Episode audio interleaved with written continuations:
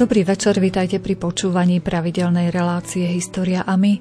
Pred desiatimi rokmi zomrel vo veku nedožitých 76 rokov spisky emeritný biskup František Tondra.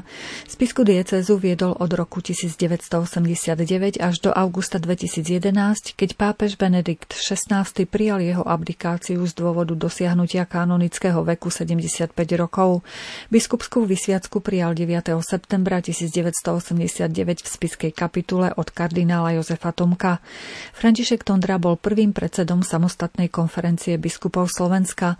Predtým viedol aj biskupskú konferenciu Českej a Slovenskej federatívnej republiky, keď v júni 1991 nahradil kardinála Františka Tomáška. Biskup František Tondra bol tiež aktívny v začiatkoch vysielania Rádia Lumen.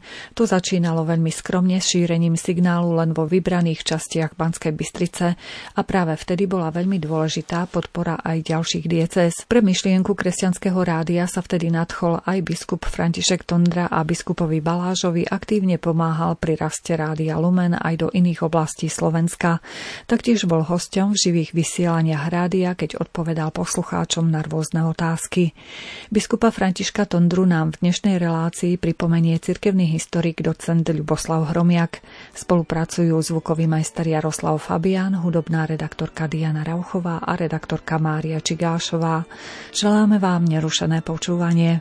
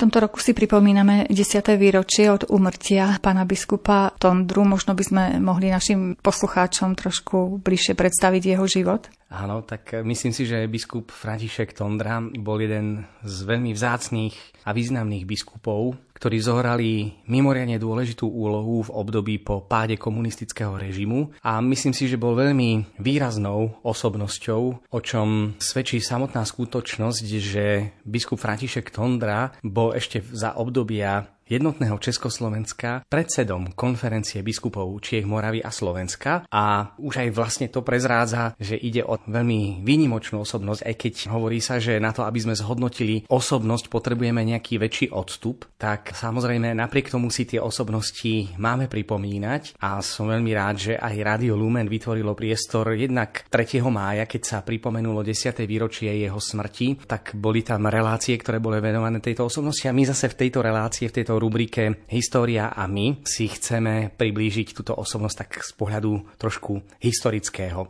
Možno by sme mohli začať pohľad na osobnosť biskupa Tondru z takého môjho osobného, aby sme potom prešli k takému faktografickému. Ktoré ste mali k nemu blízko. Ja som mal k nemu mimoriadne blízko, pretože spája ma s ním rovnaký dátum vysviacky. Totiž biskup Tondra bol vysvia- vysvetený 9. septembra v roku 1989 za diecezneho spiského biskupa po dlhých rokoch sede vacante upráznenej biskupského stolca. Vlastne bol to biskup prvý po smrti biskupa Jana Vojtašáka, ktorý zomrel 4. augusta 1960 a toto bola zase osobnosť, ktorá bola veľmi, veľmi významná v tom zmysle, že 9. september to bolo ešte obdobie, kedy komunistický režim celkom nepadol, ale už bol pred definitívnym pádom ako politického systému, aj keď vieme, že komunizmus e, vo svojom myslení doznieva a myslím si, že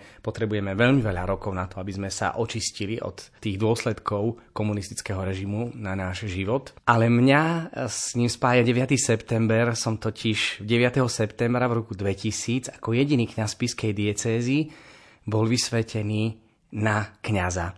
Takže deň, kedy si biskup Tondra pripomínal deň svojej biskupskej vysviacky, pre mňa bol dňom, kedy som si pripomínal svoju kňazskú vysviacku. A bolo to aj také dojemné, keď generálny vikár spiskej diecézy, monsignor Jan Zentko, práve tento rozmer e, si uvedomoval pri mojej kňazskej vysviacke, keďže som nemal dostatok rokov na to, aby som bol vysvetený s ostatnými spolužiakmi.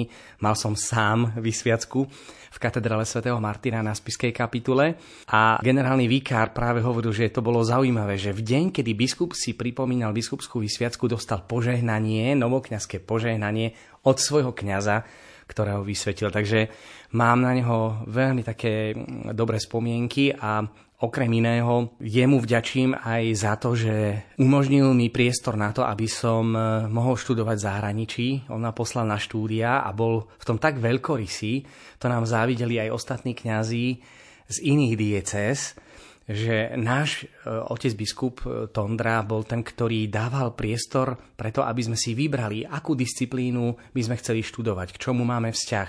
Čiže kým v iných diecézách sa vychádzalo z toho, že posiali sa na štúdia kňazí, ktorí sa mali stotožniť s predmetom, ktorý bol potrebný pre potreby diecézy. V tom sa ukázala taká ľudskosť a ocovský prístup biskupa Tondru, ktorý dal priestor na to, aby sme študovali to, k čomu máme vzťah lebo vedel, že je to investícia, ktorá sa to potom späť vráti. Čiže on sa ma síce opýtal, že čo by som chcel študovať, poznal nás zo seminára, pretože bol profesorom morálnej teológie, čiže zažil s nami skúšky a, a vedel odhadnúť, kto z týchto kňazov by mohol ďalej študovať v postgraduálnych štúdiách v zahraničí. A dal mi na výber, ja som si povedal cirkevné dejiny, alebo špiritualitu, alebo sakrálne umenie, tak otec biskup hneď hovorí, áno, pôjde študovať cirkevné dejiny. Napriek tomu, že bol tu ďalší kňaz, ktorý pred tromi rokmi tri roky predo mnou odišiel na štúdia do Ríma a študoval cirkevné dejiny, umožnil mi ten priestor, aby som študoval aj ja.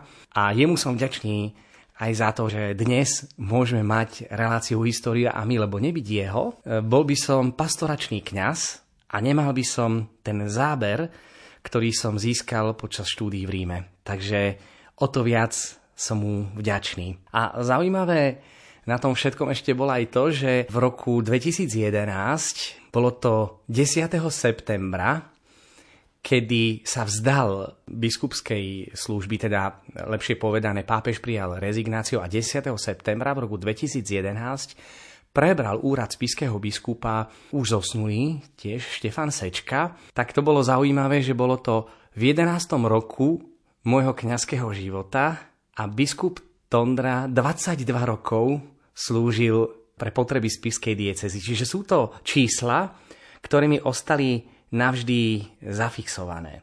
A okrem toho môžem povedať, že otec biskup František Tondra bol biskupom veľmi ľudským, mal taký prirodzený naturel, pochádzal zo sedliackých pomerov a nikdy sa za tie pomery nehambil verejne sa k ním priznával a nepocitoval to ako nejaký handicap. Naopak, považoval to ako za súčasť svojej osobnosti. Napriek tomu, že navonok sa nehambil za to, že patrí do jednoduchých pomerov, prekvapoval svojou fundovanosťou. Pretože keď mu niekto položil otázku, ktorá mala vedecký charakter, napriek jeho vonkajšej forme, ktorá pôsobila stále v tom takom rozmere jeho pôvodu, ku ktorému sa aj hlásil, vedel prekvapiť. Vedel prekvapiť už aj tým, že ako biskup si kosil záhradu, e, našli ste ho ako človeka, ktorý rúbal bežne drevo na záhrade. Teda to boli veci, ktorými biskup dával najavo svoj pôvod a vedel prekvapiť práve tým, že ak ho človek na prvý pohľad spoznal ako takého veľmi jednoduchého človeka, neočakával by, že dostane tak fundovanú odpoveď. Biskup Tondra nebol veľký rečník, nevedel nejak veľmi upútať svojím slovom, ale on vedel upútať obsahom. A to je devíza, ktorá ostáva aj pre ďalšie generácie, pretože vzhľadom k tomu, že bol publikačne činný, tam, kde rečnický charakter sa stráca, obsah ostáva a ten obsah je dôležitý a myslím si, že sa vlastne k tomu potom môžeme úplne spokojne aj vrátiť. Ja som bol svetkom ešte jednej takej zaujímavej udalosti, a to už taká posledná vsúka do takých osobných spomienok. Zažil som ho po tom, čo mal rozhovor s apoštolským nunciom na Slovensku, kde po dovršení 75 rokov ponúkol svetému otcovi už podľa predpisov kanonického práva post spišského biskupa. Bolo to vidieť, že tento post bral nie ako privilegium, ale ako službu a kríž. A keď mu Nuncius povedal, že jeho prozba v podstate bude naplnená a že bude môcť odísť do dôchodku, kde mal písať ešte nejaké spomienky na to všetko, čo sa tu odohralo, pretože boli to veľké udalosti, ktoré sa uskutočnili po páde komunistického režimu na kapitule, ktorá bola zdevastovaná, bola v hroznom stave. Tak si pamätám, ako vyšiel z miestnosti, ja som ho čakal a povedal tie slova Sic transit gloria mundi. Tak končí sláva sveta. A výzor tváre, v ktorom bolo cítiť také uvoľnenie. Čiže možno aj pri jeho živote si práve uvedomujeme, ako neraz stál pred veľmi ťažkými úlohami už od vlastne útleho detstva aj počas kňazskej formácie a potom už ako biskup. A k tomu nám môže vlastne napomôcť aj samotný prehľad jeho životopisu, jeho takých dôležitých medzníkov, na ktoré si môžeme tak spoločne aj spomenúť, práve preto, že biskup Tondra si to určite zaslúži.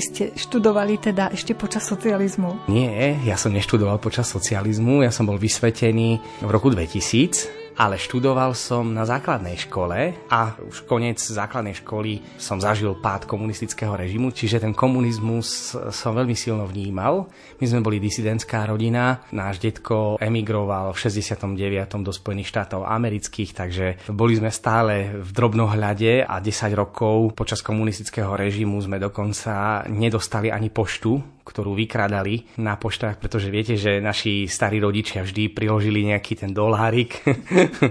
Takže dochádzalo k tomu, že sa kradli, vykradali listy a takisto aj z obsahového hľadiska komunistický režim to vyhodnocoval ako nebezpečné udržiavať kontakt s tzv. imperialistickým svetom. Ale ja som už vlastne kňazskú formáciu prežil práve po páde komunistického režimu v seminári, ktorý bol obnovený práve pričinením biskupa Františka. Skúsme prejsť k pánovi biskupovi. Kde sa narodil? Kde bol formovaný? Akými rodičmi? Biskup Tondra sa narodil v blízkych spiských Vlachoch, ktoré sa nachádzajú iba 8 kilometrov od Spiského podhradia. Bol v poradí 13. biskupom Spiskej diecézy a narodil sa 4. júna v roku 1936 v rodine tesára Michala a Veroniky rodenej Chmelárovej ako štvrtý z 11 detí. Otec biskupa Tondru sa volal Michal, narodil sa v Vlachoch a jeho starý otec z otcovej strany pochádzal z Nižného Slavkova, teda z prvej dediny za tou časťou Paršiva sa to volá, e, les Paršiva, kde sa nachádza Vyšný Slavkov a Nižný Slavkov. Vyšný Slavkov je posledná fárnosť spiskej diecézy a už vlastne aj posledná obec na Spiši, Nižný Slavkov, je už súčasťou Šariša, čiže starí rodičia biskupa Tondru. Starý otec pochádzal odtiaľ z Nižného Slavkova a mama, stará Alžbeta Tondrová rodina Novákova, pochádzala z Poľanoviec, ktoré sa zase nachádzajú z druhej časti kopca pri Spiskom podhradí a to je Branisko. Takže toto sú také korene. Najstarším súrodencom e, biskupa Tondru bola Veronika Lorincová, ktorá robila na úrade v Spiských Vlachoch, potom e, ďalší súrodenec bol strojný inžinier, ale čo je veľmi dôležité, jeden z jeho súrodencov bol kňaz. Takže Michal Tondra, ktorý bol dlhoročným dokonca aj dekanom v Trstenej, bol veľmi taký zaujímavý v jeho živote a dokonca ako bratia vystupovali ako kňazi, tak ich volali svätý Cyril a Metod, ako solunskí bratia, ktorí sa ponúkli pre službu cirkvi a aj na vonok sa podobali, aj keď povahovo boli z môjho pohľadu teda aj dosť odlišní. V čase teda narodenia mal dve staršie sestry a jedného brata. Vyrastal vo veľmi e, silno náboženskej e, rodine a samozrejme aj ich rodinu veľmi silno postihla udalosť, udalosti, ktoré potom po nástupe komunistického režimu výrazne poznačili osudy katolíckej církvy na Slovensku a v Čechách. Ale vlastne do toho prehratu František Tondra ešte ako malý chlapec ministroval aj so svojím bratom.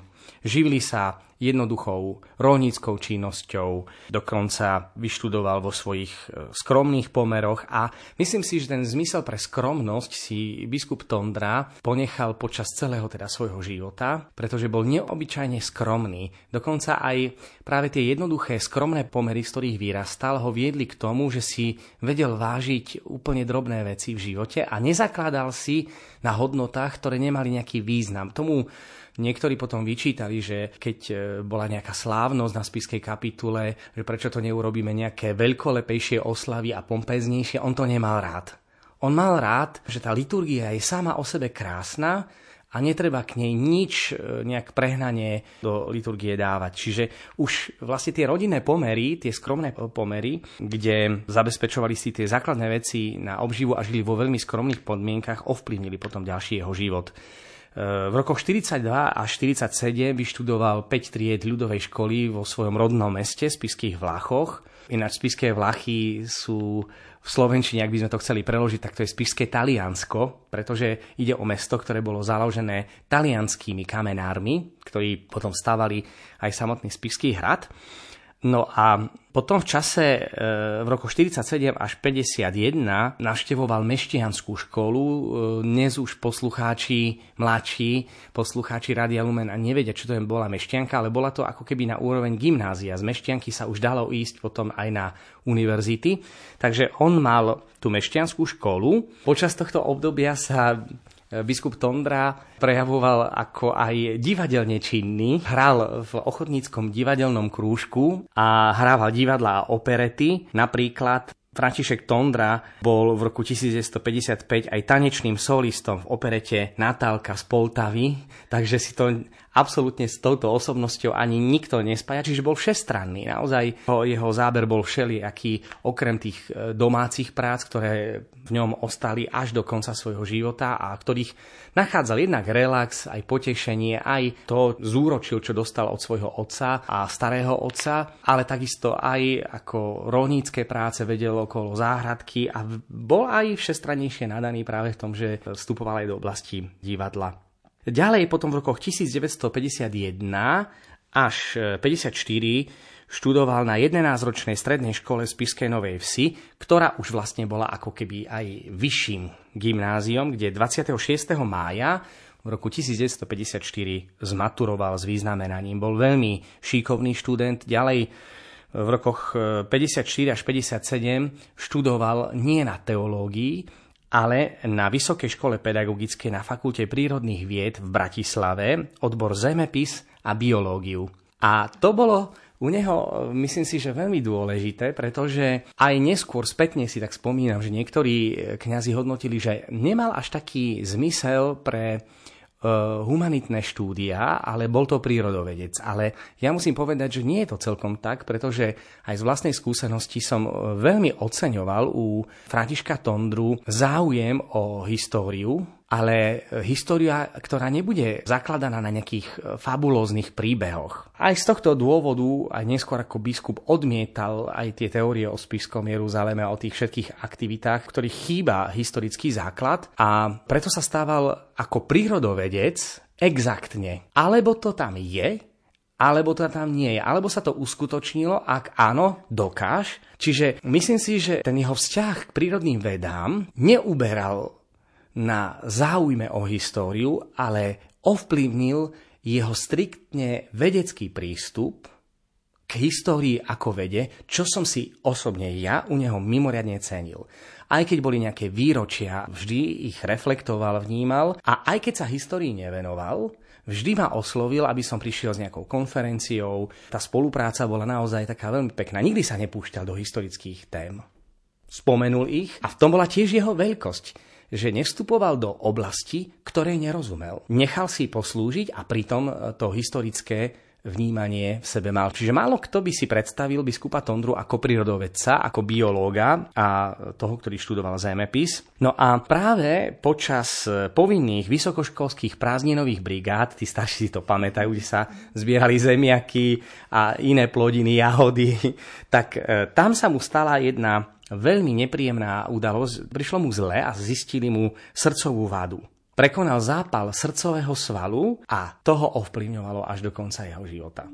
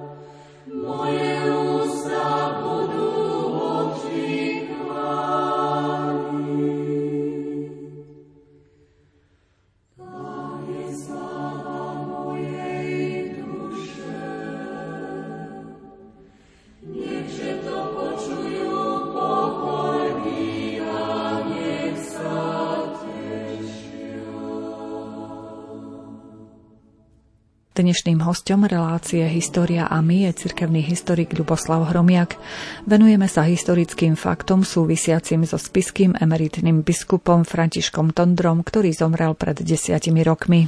Je to také zaujímavé, že aj v živote mnohých e, osobností, aj svetcov, muselo prísť e, utrpenie alebo nejaká choroba, kedy človek dozrel do niečoho veľmi dôležitého. A tak to bolo aj v živote Františka Tondru.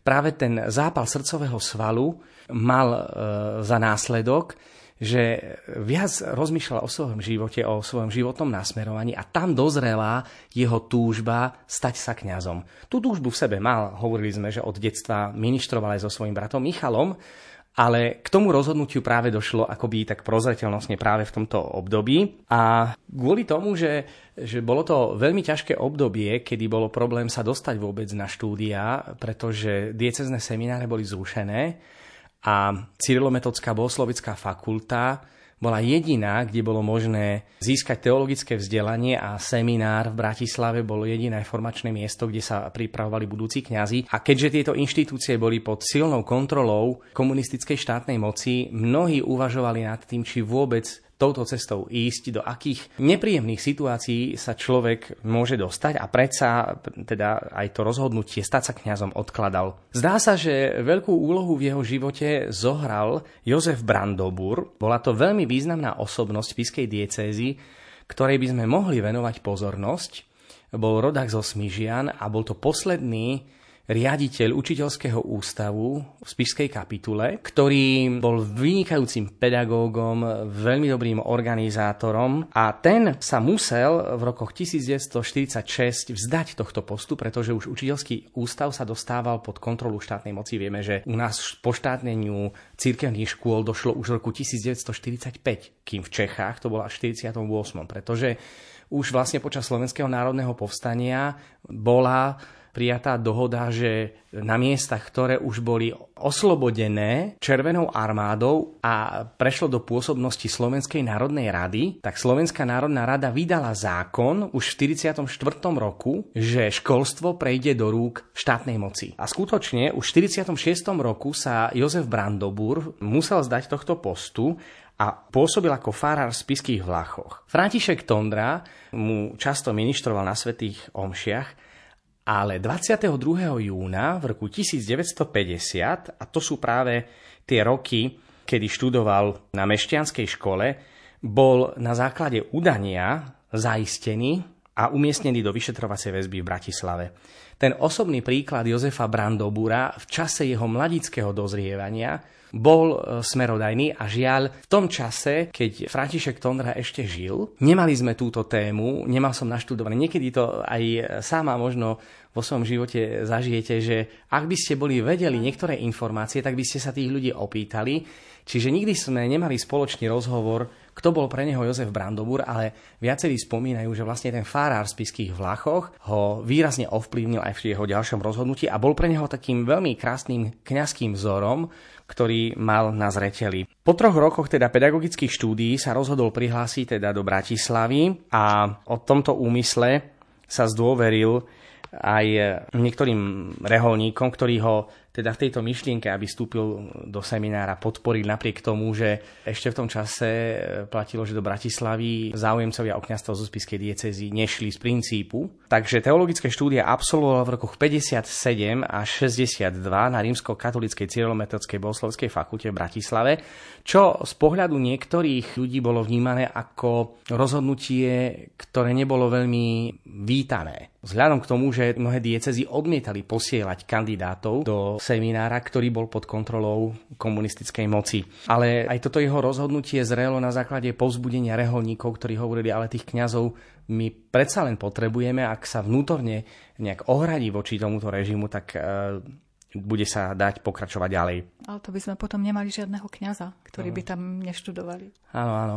Takže ona tam bola tá vízia, že ten komunistický režim bude trvať kratšie. Očakávalo sa, že to bude na niekoľko rokov a že to padne a čím viac sa oddialovalo pád komunistického režimu, tým viac sa ukázala tá voľba, že predsa len bude potrebné, aby študovali ďalší za kňazov. Ale v tom čase to bolo ešte brané ako niečo také trochu kontroverznejšie, nazvíme to. Bol to človek, ktorý sa nejak verejne neprejavoval, bol veľmi skromný a tým pádom nebol ani konfliktný a vlastne to obdobie štúdií v podstate prešiel takým e, pokojným štýlom, nejak sa veľmi do aktivít, ktoré sa vykonávali v rámci teologickej fakulty nevkladal. Aj keď komunisti si na neho robili dosť veľký zálusk práve preto, že nebol konfliktný a už vlastne aj v tých seminároch boli nastavení aj špióni, ktorí tam vlastne boli postavení preto, aby zapojili nejakých tých kandidátov do kňastva na, aj do spolupráce s prorežimnými hnutiami. O tom by bola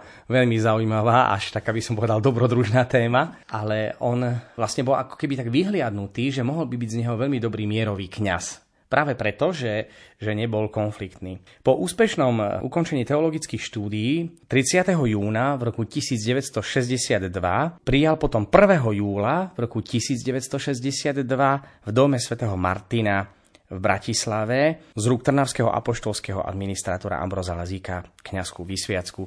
Takže vlastne my tento rok si pripomíname 60 rokov od jeho kňazskej vysviacky. Spolu s ním e, boli vysvetení ešte ďalší dvaja za kňazov, Alfons Letanovský a Štefan Živčák. A aj tú vysviacku prijal v čase, kedy ešte biskup Vojtašák bol vo väzení a dieceza bola v rukách e, spiského kapitulného vikára Andreja Šefera, ktorý 1.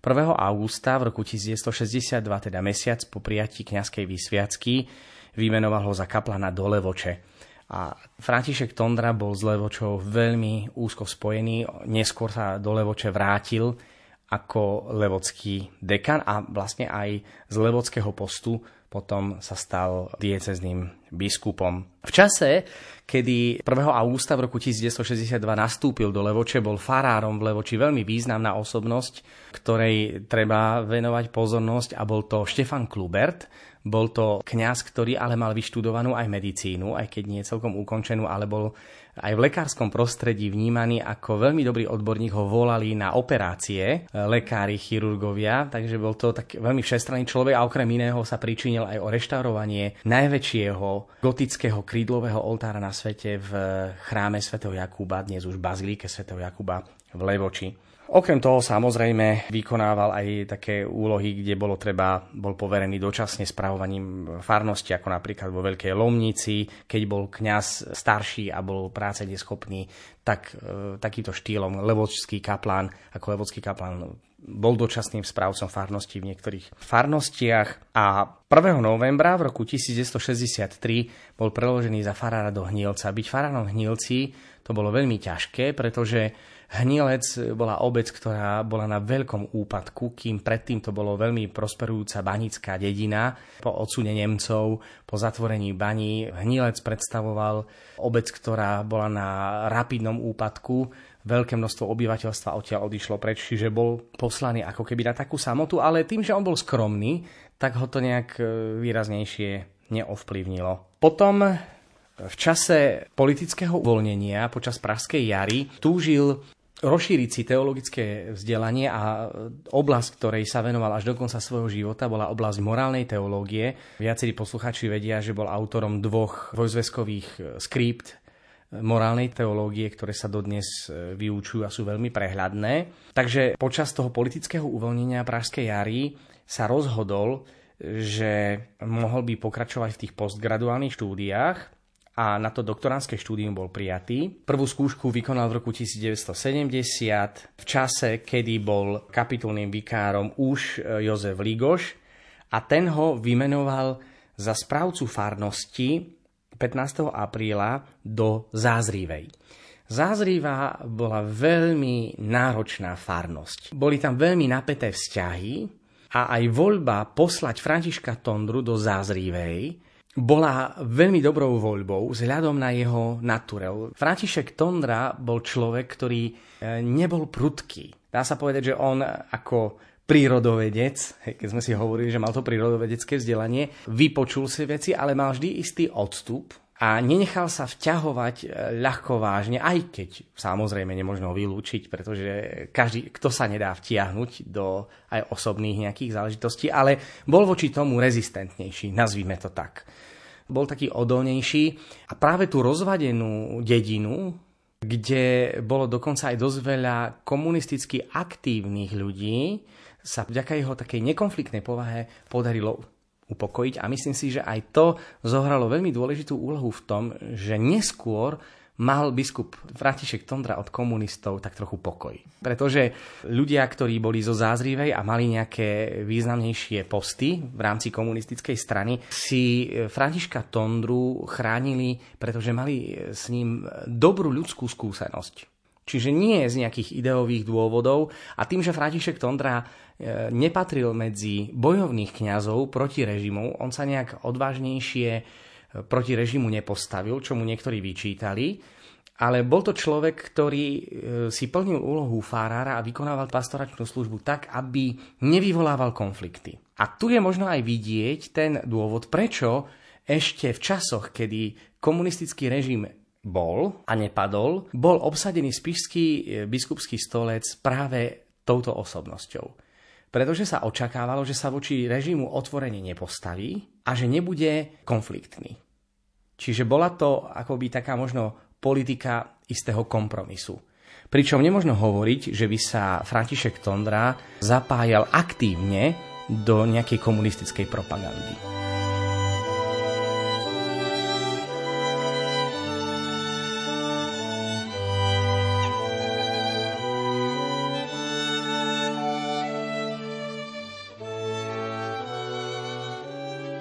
Rámci jeho ďalšieho pôsobenia snáď možno ešte spomenúť, že dostával sa aj do konfliktu so štátnou mocou, keď za komunizmu si to ani nevieme dnes už predstaviť. Na to, aby ste mohli spovedať v inej farnosti, ste museli získať od cirkevného tajomníka na príslušnom okresnom národnom výbore súhlas, štátny súhlas na spovedanie tak vlastne bol predvolaný a dostal sa do jedného konfliktu s komunistickou mocou, keď pri spovedaní 5. februára v roku 1971 nemal štátny súhlas a bol vlastne predvedený. Opäť sa tu ukázala tá jeho povaha, že povedal, že to viac neurobí. Čiže nešiel do nejakého otvoreného stretu a povedal dobre, že už nebude chodiť do ďalšej farnosti, pokiaľ nebude mať súhlas. Práve počas pôsobenia ešte v Zázrivej mu pomáhal v pastoračnej službe jeho rodný brat Michal Tondra, ktorý po prijatí kňazskej vysviacky v roku 1970, čiže bol vysvetený 10 rokov neskôr, bol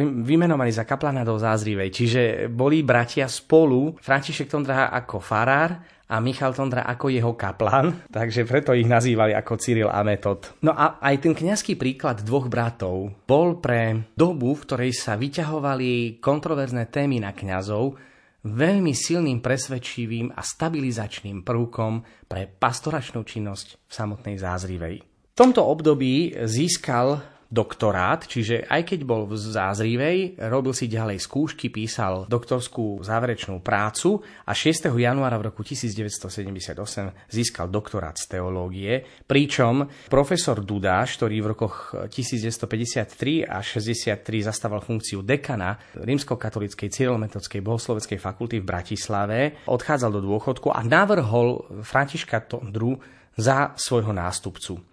Takže tam začína obdobie, kedy od 1. októbra 1978 až do 30. septembra 1983 aktívne pôsobil ako profesor morálnej teológie na Cyrilometodskej bohosloveckej fakulte. A práve to bol aj dôvod, prečo František Tondra bol členom kňazského mierového hnutia Pacem Interis, to pre objektívnosť treba povedať, ale potom, čo v roku 1983 pápež vydal to bol Jan Pavol II, dekret Quidam Episcopi, kde odsúdil Pacem Interis ako hnutie, ktoré nevykonáva svoju činnosť so súhlasom Svetej stolice. Vieme, že Jan Pavol II patril už medzi takých militantných odporcov voči komunistickému režimu a význačne sa pričinil aj o pád komunistického režimu. Však vieme, že aké to boli postupy, aj ten útok na Jana Pavla II. atentát a to všetko súviselo práve s tou jeho aktivitou, snaha o diskreditáciu Jana Pavla II. O tom existovali ináč veľmi zaujímavé dokumentárne filmy, ktoré možno niektorí poslucháči zaregistrovali. Ako sa komunistický režim snažil odvrátiť popularitu Jana Pavla II. A vlastne to, na čom stála popularita Jana Pavla II. boli hnutia o ktoré sa on vlastne oprel a tie zachránili jeho prestíž, pretože agitácia v neprospech aj v radoch biskupov, e, kardinálov proti Janovi Pavlovi II. bola ako daň za jeho otvorený boj s komunistickým režimom, ktorý ale vyhral. To je úžasné na tom svetom Janovi Pavlovi II. Čiže tu z toho Pacem Interis tým pádom vystúpil a čo od neho očakávali, bolo iba niekedy nejaká prednáška, keď boli nejaké kňazské rekolekcie, tak mal prednášku z morálnej teológie, ale nevstupoval do politických tém. Odmietol takisto spoluprácu aj so štátnou bezpečnosťou, pretože ako profesor morálnej teológie bol pre nich e, veľmi silným lákadlom. No a potom, ako odmietol účasť, ďalšiu účasť Pacem Interis, ho odstránili z úlohy profesora morálnej teológie. Čiže dali mu to pocítiť. A v tom sa ukazuje František Tondra ako verný Janovi Pavlovi II, ktorý to hnutie ako také odsúdil. On vstupoval do Pacem Interi s tým, že väčšina kňazov do tohto vstupovala a považoval to ako nejakú nutnú cestu, ktorou musel prejsť. Keďže nebol bojovný proti komunistickému režimu, tak e, bral to ako stretnutie sa kňazov a práve keď došlo k odsúdeniu pácem Interis, tak hneď e, na to zareagoval, vystúpil a za to aj zaplatil odchodom.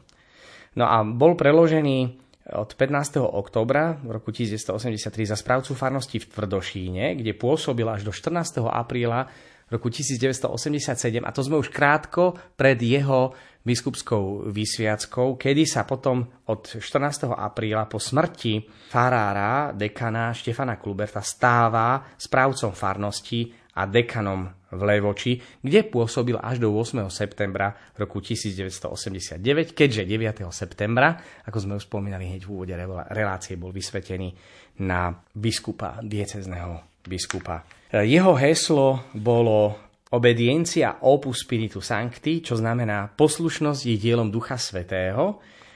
Naozaj bol to človek, ktorý bol otvorený pôsobeniu Ducha Svetého a práve z tejto poslušnosti voči výzvam, ktoré Duch Svetý v jeho srdci vnúkol, potom plnil aj ďalšiu tú svoju činnosť. Dá sa povedať, že biskupská vysviacka Františka Tondru bola takým prvým signálom uvoľnenia komunistického režimu. Už vlastne aj predtým e, bol tu vyslanec z Vatikánu Francesco Colasuono. Ja si to pamätám ako podhračan keď sme chodili do katedrály, my sme nevideli naživo biskupa, my sme nevedeli, ako vyzerá biskup. Zrazu tu prišiel arcibiskup Kolasu, ono tak to bolo pre nás, už to bolo čosi predzvesťou niečoho nového, čo sme si dlhé roky ani len nevedeli predstaviť, nehovoriac o tom, že zrazu bol vysvetený biskup z Pišskej diecézy od smrti biskupa Vojtašáka od 65. roku, to už boli predsa len roky a v tom čase aj kardinál Jozef Tomko, ktorý bol hlavným svetiteľom biskupa Tondru, povedal tie prorocké slova nad Tatrami svita. Aj biskupská vysviacka na kapitule, ktorej som bol očitým svetkom, hej, to už môžem hovoriť ako svedok, to bolo niečo pompezne. To prostredie celej kapitule bolo zaplnené ľuďmi, ľudia stali na pážici, boli tam televízory na tú dobu, to bolo vynikajúco zorganizované a bola veľká účasť. A bola to už aj taká demonstrácia toho církevného života, ktorý sa nepodarilo počas celého komunistického režimu udusiť. A tá, bol to už aj signál aj pre komunistických pohlavárov, že vlastne církev svoje jarmo už dokončila a pozdvihuje svoj taký odvážnejší hlas. To už sa cítilo, už aj vzhľadom na tie politické udalosti, ktoré boli v Poľsku, v Maďarsku, už sme boli aj takí odvážnejší a, a bolo to cítiť. Biskup Tondra mal vtedy iba 53 rokov a bol najmladším biskupom v Československu. Ten post zaujal teda po 24 rokoch sedeva kante ktoré nastalo po smrti e, biskupa Jana Vojtašáka. A nie je jasné, koľko ľudí sa zúčastnilo na tej biskupskej vysviacke, ale to poznáme aj dnes z, z médií, keď sa hovorí o ruskej opozícii, že koľko sa zúčastnilo, podľa oficiálnych správ vždy to bolo podstatne menej ako potom zahraničné správy, ktoré podávali informáciu, tak to isté bolo v prípade biskupskej vysviacky a zahraničné médiá informovali o tom, že na tejto biskupskej vysviacke 9. septembra 1989 sa zúčastnilo okolo 100 tisíc ľudí. Takže bolo to niečo mimoriadne silné. V jeho e, biskupskom erbe sa nachádza za striebornými hradbami sú strieborné veže z Pišskej katedrály a potom v treťom modrom poli je zlatá socha Levodskej Panny Márie, keďže prišiel za biskupa priamo teda z Levoče a okrem iného je tam potom ešte ten nápis obediencia opus spiritu sancti ako poslušnosť dielom Ducha Svetého.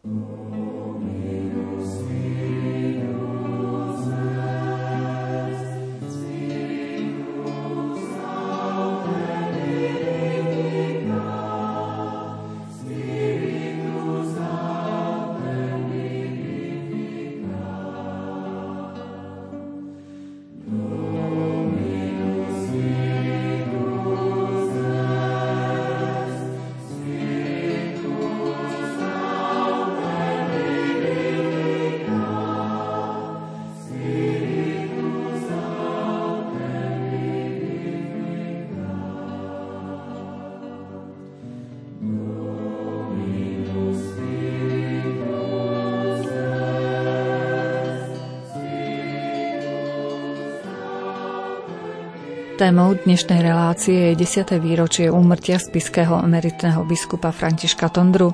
Naším hostom je cirkevný historik docent Ľuboslav Hromiak.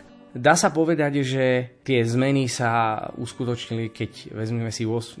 septembra bol vysvetený na biskupa a zrazu v apríli roku 1990 príde Jan Pavol II na prvú oficiálnu návštevu Československa. To boli obrovské zmeny, o tom sme rozprávali v jednej z relácií. No a tam e, stále sa prizvukovalo, aby Svetý Otec prišiel do Levoče, ten slogan Svetý Oče do Levoče, to si aj Jan Pavol II stále pripomínal, do Levoče, do Levoče, stále ste ma volali. A on naozaj aj do tej Levoče prišiel kedy 3. júla v roku 1995 slávil tú svetú omšu, o tom sme už rozprávali v jednej z relácií. Nebolo to 2. júla, lebo 2. júla vychádzalo na nedelu a to sme si tiež hovorili, vtedy boli kanonizovaní košickí mučeníci, takže bolo to také naozaj veľmi zaujímavé. A tam začala aj výzva zo strany pápeža o proces blahorečenia biskupa Jana Vojtašáka. Biskup Tondra zohral veľmi dôležité úlohy, pretože jednak e, potreboval sfunkčniť diecezný súd. Viacerých kňazov svojej diecezy poslal na štúdia do Ríma. Vezmime si, že e, tu už to teologické vzdelanie bolo veľmi silno poddimenzované. On ako profesor morálnej teológie, ktorý bol akademicky činný aj v období komunistického režimu, chápal význam kvalitného štúdia, vzdelávania, čo sme my aj kvitovali a bolo to cítiť vlastne aj v tom prístupe. Bolo vidieť, že on vie, o čom je veda. Nie je to o napísaní nejakého článku, ktorý zbúchate za niekoľko minút, ale on ako vedec vedel, že na to, aby sa človek vedel sústrediť na vedu, potrebuje mať na to čas. Ja som mu vďačný, biskupovi Tondrovi, že mi vytvoril priestor, a chcem vyučovať, aby som sa venoval len vyučovaniu. Nedá sa sedieť na dvoch stoličkách. Hej. Čiže on tomu veľmi dobre rozumel a okrem iného bol zástancom kompletného postgraduálneho štúdia. Kým v ostatných diecézach študovali kňazi iba po licenciát, teda akoby malý doktorát, naša spiská diecéza bola jediná, kde biskup posielal až na doktorát. Čiže nemal tú líniu základných teologických štúdií v Ríme, ale licenciát aj doktorát urobiť v Ríme.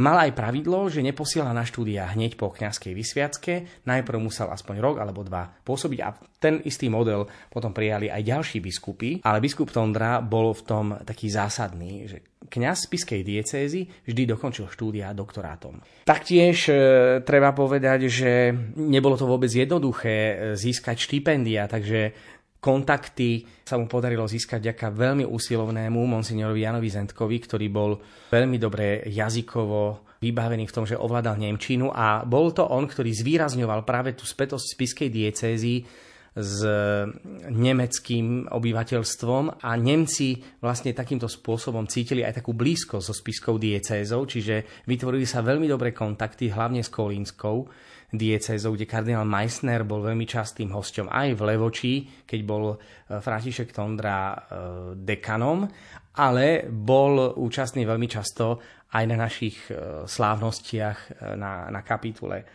Dokonca aj tradične sa posielalo do Kolína svetomartinskú hus ako gesto takého priateľstva. Čiže neboli to klasické vzťahy, boli to nadštandardné vzťahy, ktorými biskup Tondra sledoval podporu obnovy církevného života v spiskej diecéze. Potom taktiež je zaujímavé, že on sa vlastne aj pričinil o to, aby na spiskej kapitule sa obnovil seminár, už nie ako diecézny, ale ako interdiecézny, pretože v roku 1990 študovali tu e, bohoslovci nielen zo Spišskej, ale aj z Košickej a Rožňavskej diecézy. Potom už vlastne v tomto období Košická diecéza bola povýšená za arcidiecézu.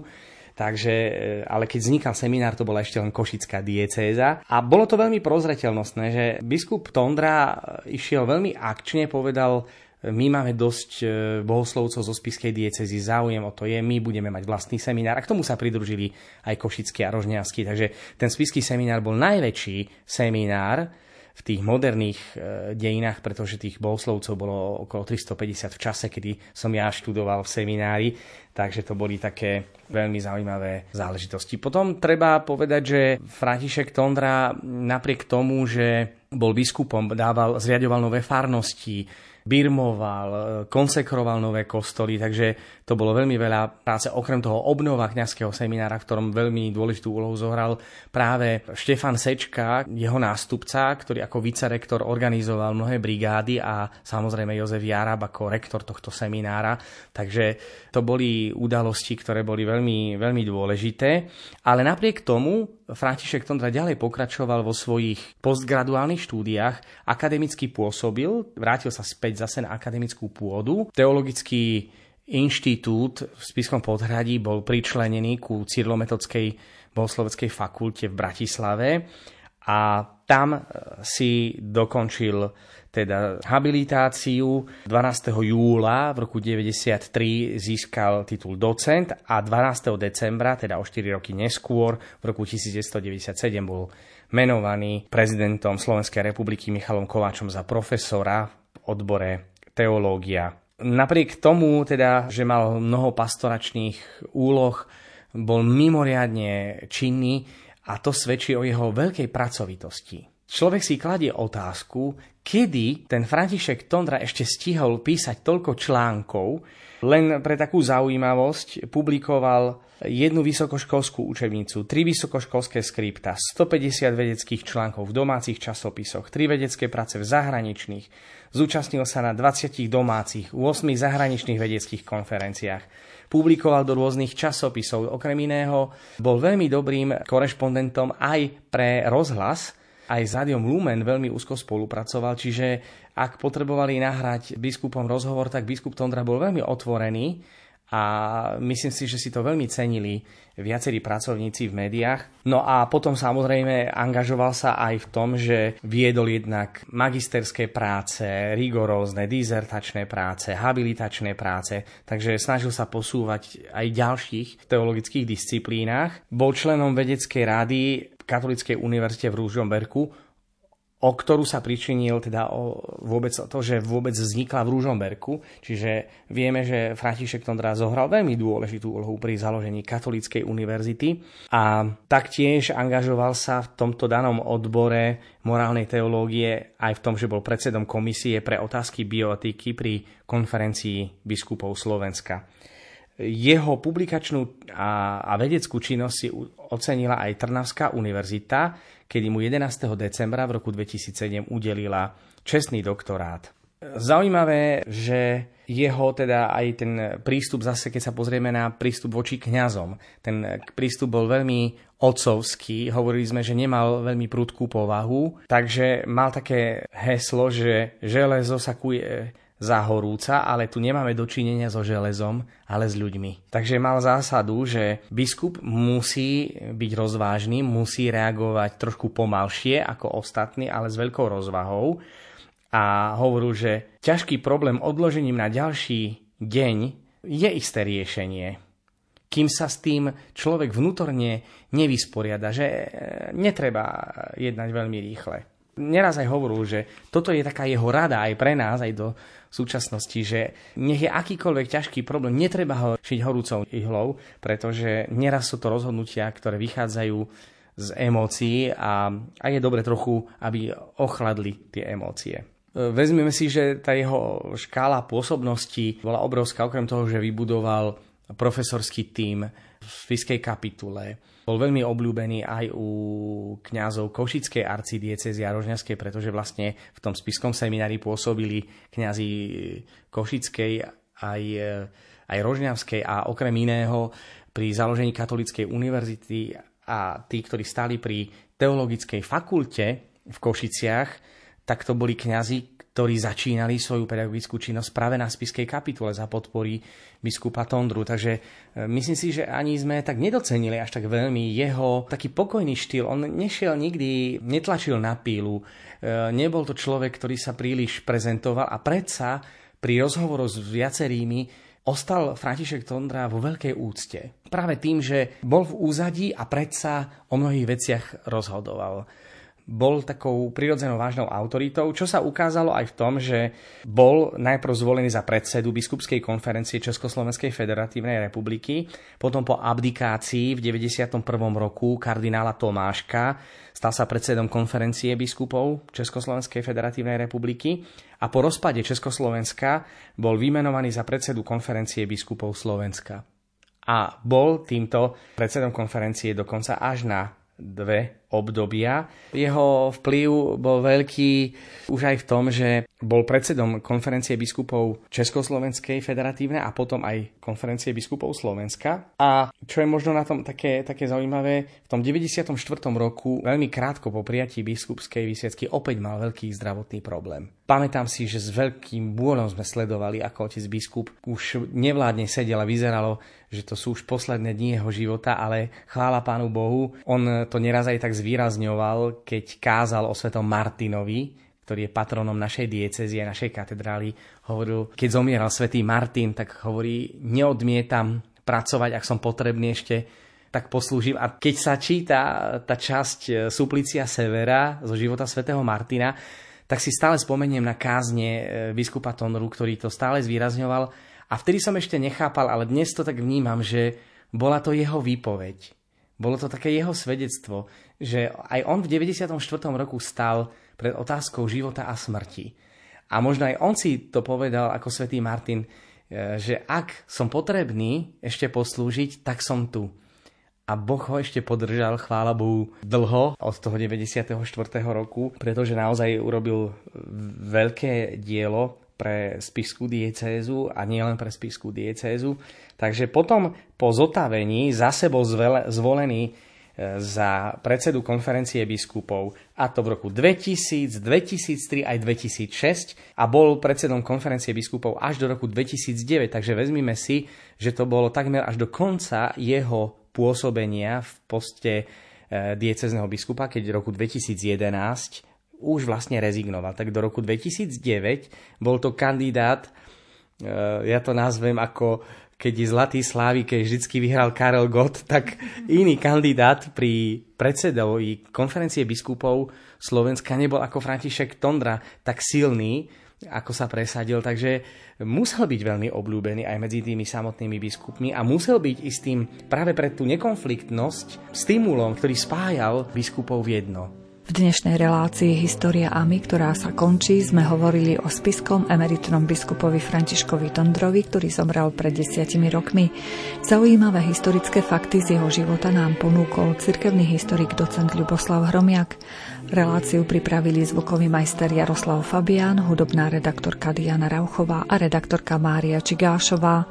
Ďakujeme vám za pozornosť a želáme vám pekný večer.